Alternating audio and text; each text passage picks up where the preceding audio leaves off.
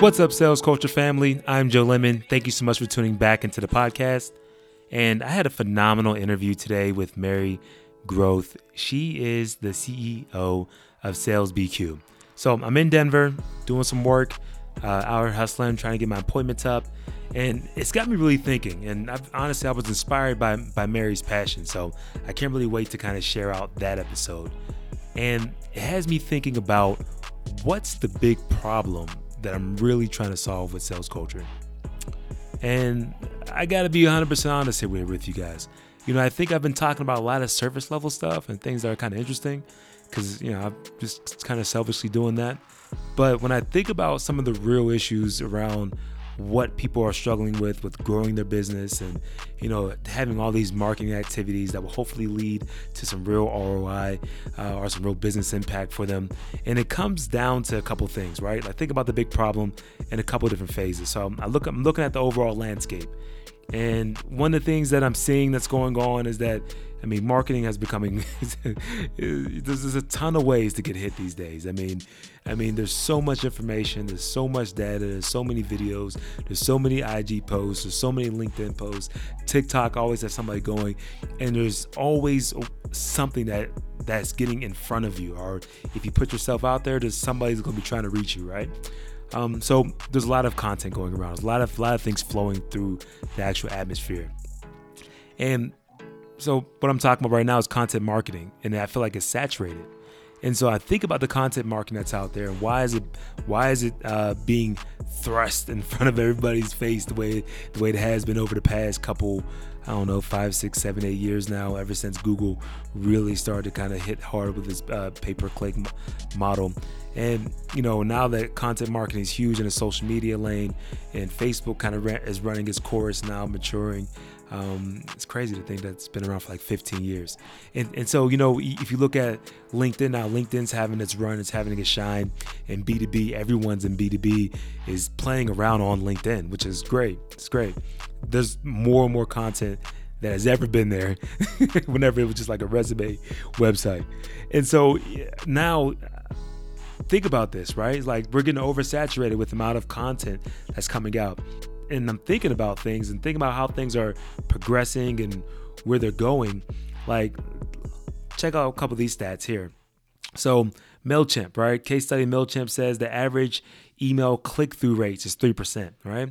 So people those those click-through rates are are dropping year by year. Uh, if you think about social media engagement, they have something like 0.16 is the average engagement on Facebook right now. And so they, you know that that's a pretty low percentage, right? 0.16 is pretty low. SEO, if you're paying money for SEO, so you can get on the front page or get up there in the actual ads, and you're working your SEO, backlink magic, and all the rest of that, two percent is your click through rate. So I mean, we're not talking about great numbers here, man. I mean, just to get engagement, we're talking about you know two people out of a hundred, and and that's and a lot of people say that's that's the industry average right there. So, all right, I threw out all the problems. I got everybody thinking about ideas and and so, what what's the solution, right? What's the idea that I think is going to help cut through all this noise that is in the marketplace and all this stuff that's stopping us from being effectively uh, reaching out and communicating with our ideal people, whether that's customers, whether that's employees, whoever whoever's important to you, your mom, whatever, whoever you want to reach, and it's a really simple solution. I think we need to go back to the basics, having this conversation with people one on one. I know it's a wild concept, right? And, and, so what I'm talking about is having contextual conversations. And of course, this is a podcasting agency, so I'm leveraging it with the podcast. I think that podcasting is going to be a phenomenal way to reach out to your ideal clients through interview-based podcasts, um, and that's just one lane that I want to that I want to dive into. But think about it. When you when you lead out, out with, "Hey, I would love to have you on my podcast," you're leading with value especially if you have a decent listenership, right? And just have and have them promote or talk about whatever they find interesting throughout the industry. Or if you have a podcast that's about a hobby and you guys have like like-minded hobbies you guys are just sharing that experience together. So you're leading with value. You're leading with something that will help bring you guys together right? It gets you people back into where are those common grounds that we all have? Especially if we're in the same industry there's some probably some common challenges that we are that, that we're all facing. And so having that on an interview based podcast format i believe is one of the best ways to cut through a lot of this noise primarily because it's not about the reach. Because i'll be honest with you i haven't quite figured out how to get the reach of the podcast out there yet you know, where you get tens of thousands of downloads. I'm in that hundreds per episode of downloads, and that's cool. I'm not mad at that, right? Because I feel like I'm very, I'm very I'm very niche in the people I'm, I'm speaking to. But the most important thing that's happened by me doing these interview based podcasts is that it's allowing me to connect with my guests at a different level and at a rate that I didn't think would happen. Like I, I was thinking that it was going to be more about the download game, and it becomes more of a one to one, now I have a much better relationship with this person game because we talked about some real stuff and now we can link up and talk about anything. You know, it's kind of let that sink in for a second. So it's forcing me to reset, and you know, I'm, i really want to try to give more and more value to you guys on this platform. So I'm going to open up the entire playbook and show you guys exactly what I'm doing. I'm going to take it into bite-sized segments so you guys can know how to you know, if you want to find the equipment, I'll give you the links to the equipment. I'll show you how to get the hosting, how to do the hosting for free. But I don't want to get caught up in all that technical things because there's things like Anchor where that's a one-stop shop where you can do it right through your cell phone. So, I mean, i am going to do a couple segments on that, but I think guys like Pat Flynn and there's some other people out there that have really great video, high-quality video series that that that they can walk you through that. But I'll spend an episode just talking about it, and I'll give those links to Pat to Pat Flynn because I think he's he's killing it from just teaching you how to get out the gates and finding the right products and equipment set up. So, but what I want to talk about is the strategies behind how you can make this profitable a profitable venture for you. So again, I was with Mary from um, Sales BQ, and she's she was saying to me during an interview, I can't wait to publish this too, where she has closed over three hundred thousand dollars from podcast guesting. Now I got a couple clients that I'm working with. I'm getting them on other shows. Uh, this is very early business game stuff, right? I'm finding the right shows to kind of get them with. Um, and literally, you know, just having given give them that exposure.